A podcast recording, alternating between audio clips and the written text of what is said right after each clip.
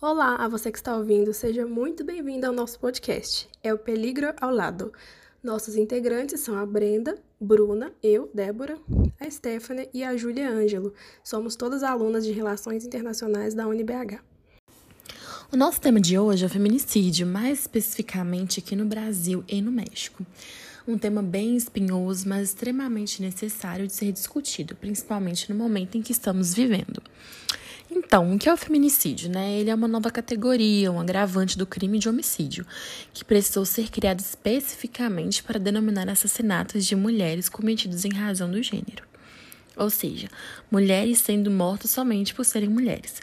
A pena na legislação brasileira é maior nesses casos porque é um crime de ódio e necessita de uma abordagem única, já que deriva de um problema institucional de desigualdade de gênero histórica, de onde surgiu essa ideia de inferioridade da mulher diante do homem, que ecoa até hoje. O Brasil ainda é o quinto país com maior índice de feminicídio, seguido pelo México. No estudo de casos que realizamos, comparamos esse fenômeno nos dois estados. Vamos discutir então as problemáticas dentro deste recorte e usaremos os dados recolhidos no estudo para essa comparação. Exatamente. E essa comparação será prática para fazermos uma análise de como funciona o tema nesses países, o que está sendo feito para melhorar essa situação, onde mais se tem atuado e o que está sendo usado nessas medidas. Por exemplo, a legislação impacta muito nos dados que iremos apresentar. E para isso, vamos buscar apresentar esse problema, sua ocorrência e como é enfrentado em ambos os estados. Isso mesmo. E para ligar todos esses pontos de um assunto tão vasto e complicado, teremos hoje conosco aqui três entrevistados de diferentes ramos e pontos de vista que cercam este assunto.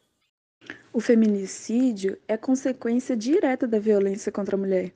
No Brasil, de acordo com os dados do Ministério da Saúde, agora em março de 2020, a cada quatro minutos uma mulher é agredida. E com um total de 1.314 casos em 2019, o feminicídio vem aumentando em mais de 7% desde 2018.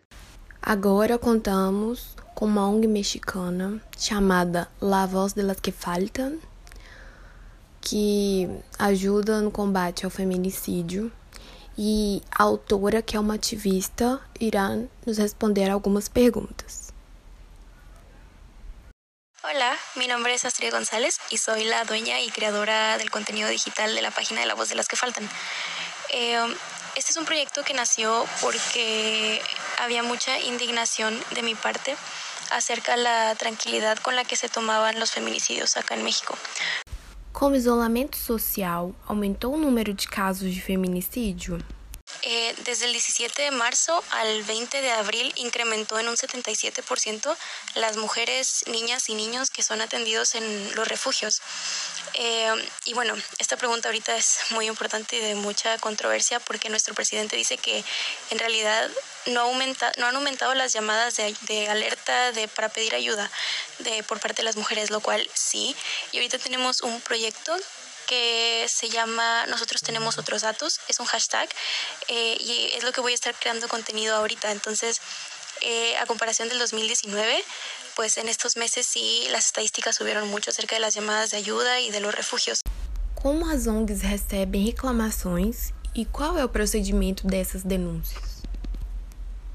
Ellas mismas después dan seguimiento al caso o también por decir si tú eres un vecino o alguien que está de testigo y ve que alguien, una mujer está sufriendo violencia de género o violencia por parte de su pareja o, o cualquier otra, otra forma de violencia de este tipo, um, pues uno también puede hacer el reporte anónimo o dando los datos, no hay problema.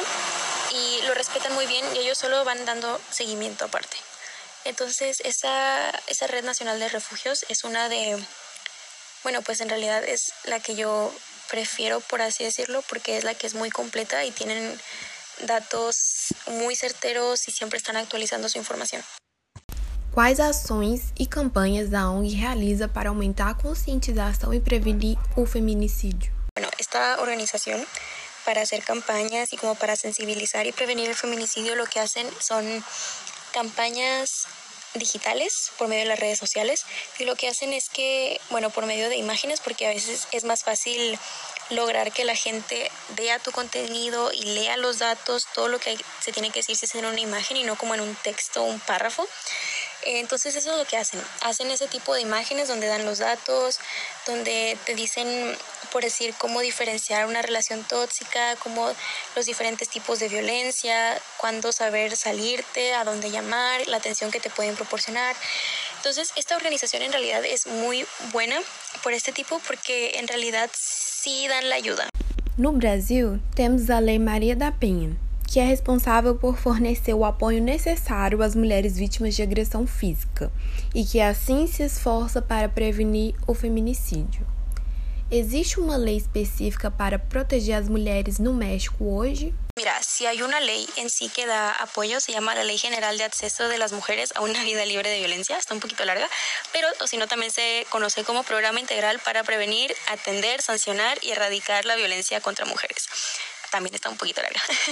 Esta ley lo que proporciona es asesoría jurídica, eh, tratamiento psicológico gratis, también da servicio, bueno, para la víctima, servicios reeducativos ahora para el agresor, para como erradicar su comportamiento violento. Y eh, también como se, se verifica que, la misma, que no sea la misma persona que le da la atención a la víctima que al agresor.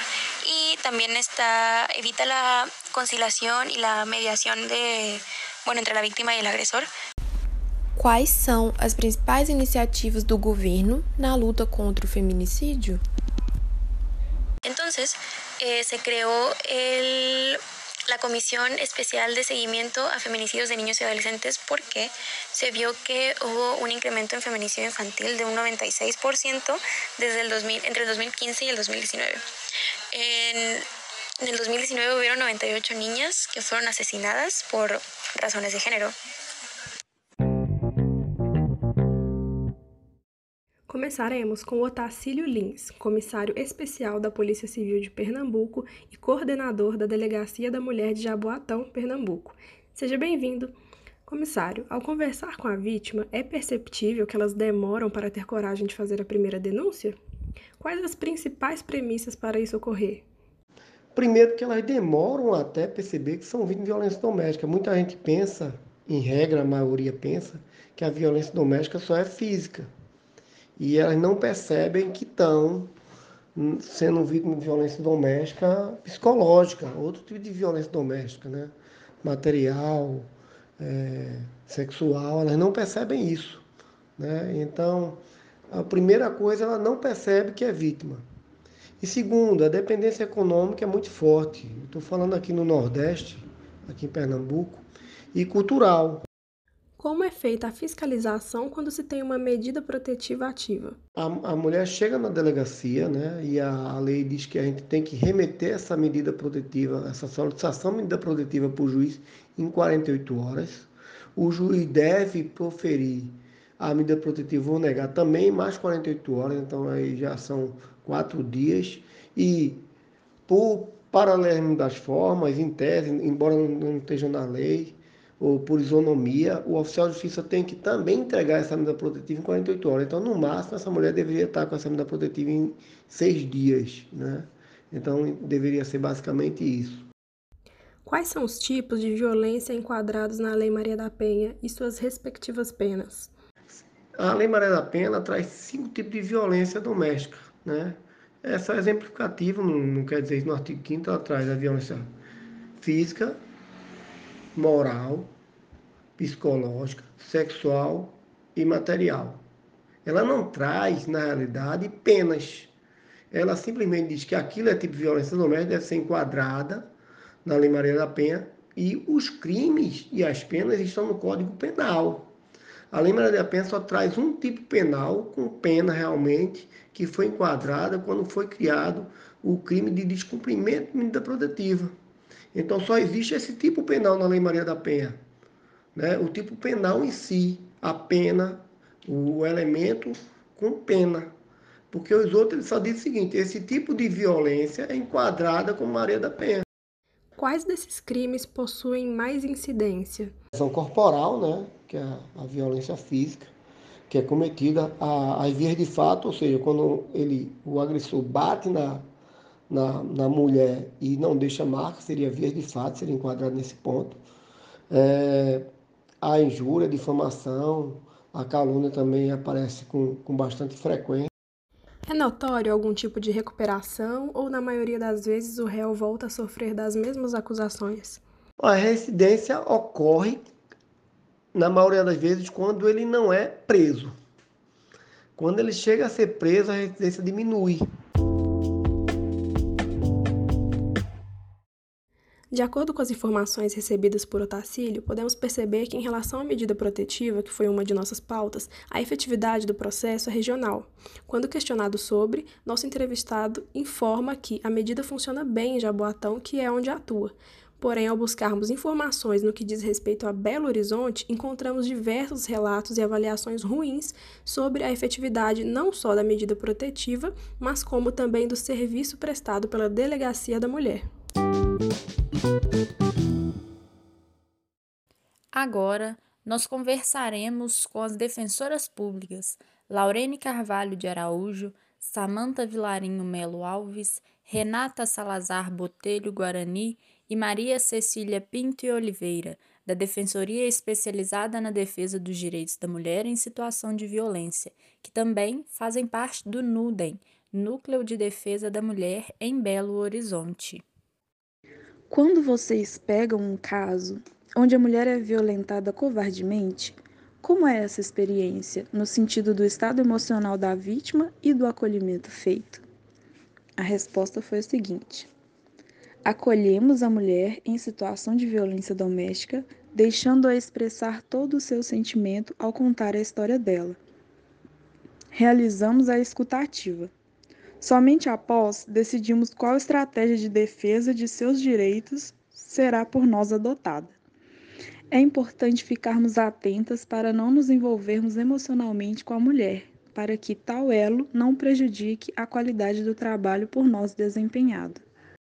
Baseado nesse comportamento percebido nas mulheres e focado mais na violência doméstica, por que você acha que a mulher agredida, na maioria das vezes, não deixa o agressor logo na primeira agressão? E a resposta que nós obtivemos dela foi que existem várias modalidades de violência doméstica, tais como a física, a psicológica, a sexual, a patrimonial e a moral é comum o escalonamento das violências, das mais leves às mais graves, dentro de um ciclo de desenvolvimento. Neste contexto, em si considerando que vivemos em um cenário de sociedade patriarcal e machista que determina papéis sociais de submissão à mulher, na grande maioria das vezes ela sofre diversos atos de violência, seja psicológica ou física, que não deixa vestígios sem que tenha conhecimento de que tais condutas sejam lícitas. Assim, é natural que ela continue o relacionamento afetivo e tolere esses maus tratos. E por outro lado, há vezes em que ainda a mulher compreenda haver sofrido uma violência, ela precisa lidar com a dependência financeira e emocional que vivencia. Nesses casos, ter uma rede de apoio que poderá ampará-la facilitará o processo de rompimento do ciclo da violência Portanto, é possível que a decisão da mulher de deixar o agressor advenha de uma agressão física mais severa, com hematomas, de agressões físicas ou ameaças aos seus filhos, de apoio emocional de algum grupo ou familiar, né, amigo ou familiar, ou mesmo após atingir o limite do que consegue suportar. A próxima pergunta para as defensoras públicas a liderança atual do Brasil possui uma visão armamentista e não reconhece a legitimidade do termo feminicídio. Estatística e legalmente, você considera que essa influência de governo agravou os casos? Esta foi a resposta que recebemos. Acreditamos que sim, apesar de o NUDEM, né, que é o Núcleo de Defesa da Mulher, não possuir dados estatísticos relacionados à morte de mulheres, acreditamos que a política de ampliação do porte e posse de arma de fogo proposta pelo governo federal poderá impactar os índices de feminicídio. O Atlas da Violência de 2018, por exemplo, mostra que 39% dos assassinatos de mulheres ocorrem em casa e as armas de fogo são o principal instrumento utilizado. Logo, a presença de uma arma de fogo na residência de um casal aumenta as chances de ocorrência do feminicídio. Considerando o momento de pandemia em que vivemos, você acha que os casos de violência aumentaram ou podem aumentar durante a quarentena? Qual a explicação para isso ocorrer?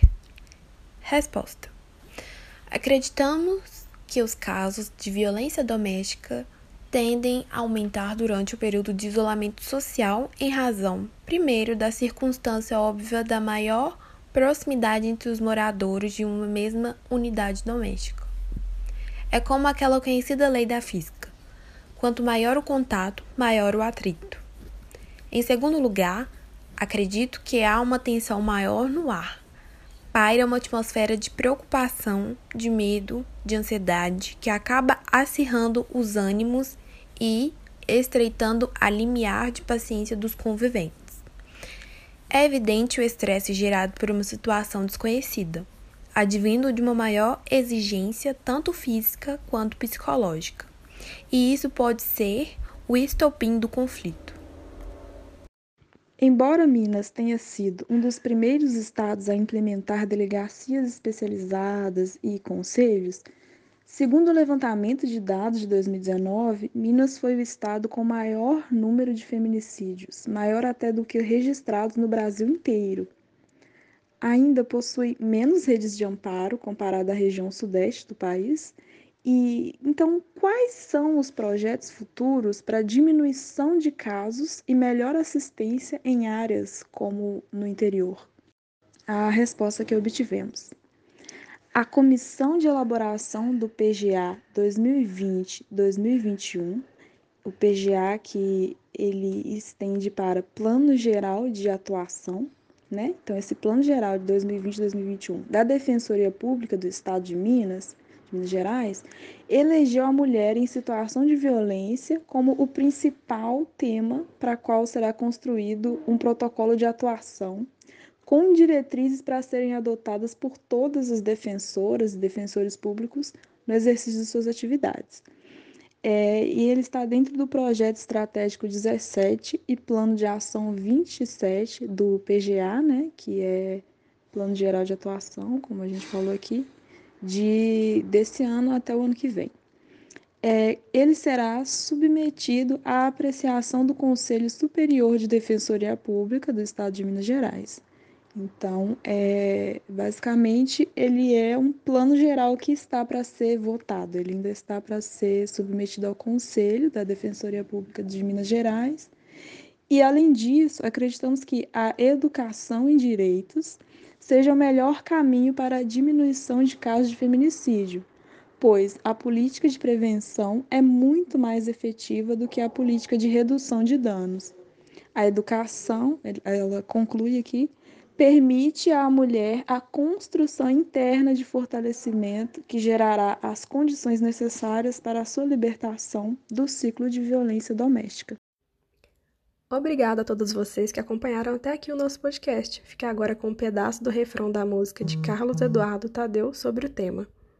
É, merece respeito e carinho, não socos, facadas e tiros.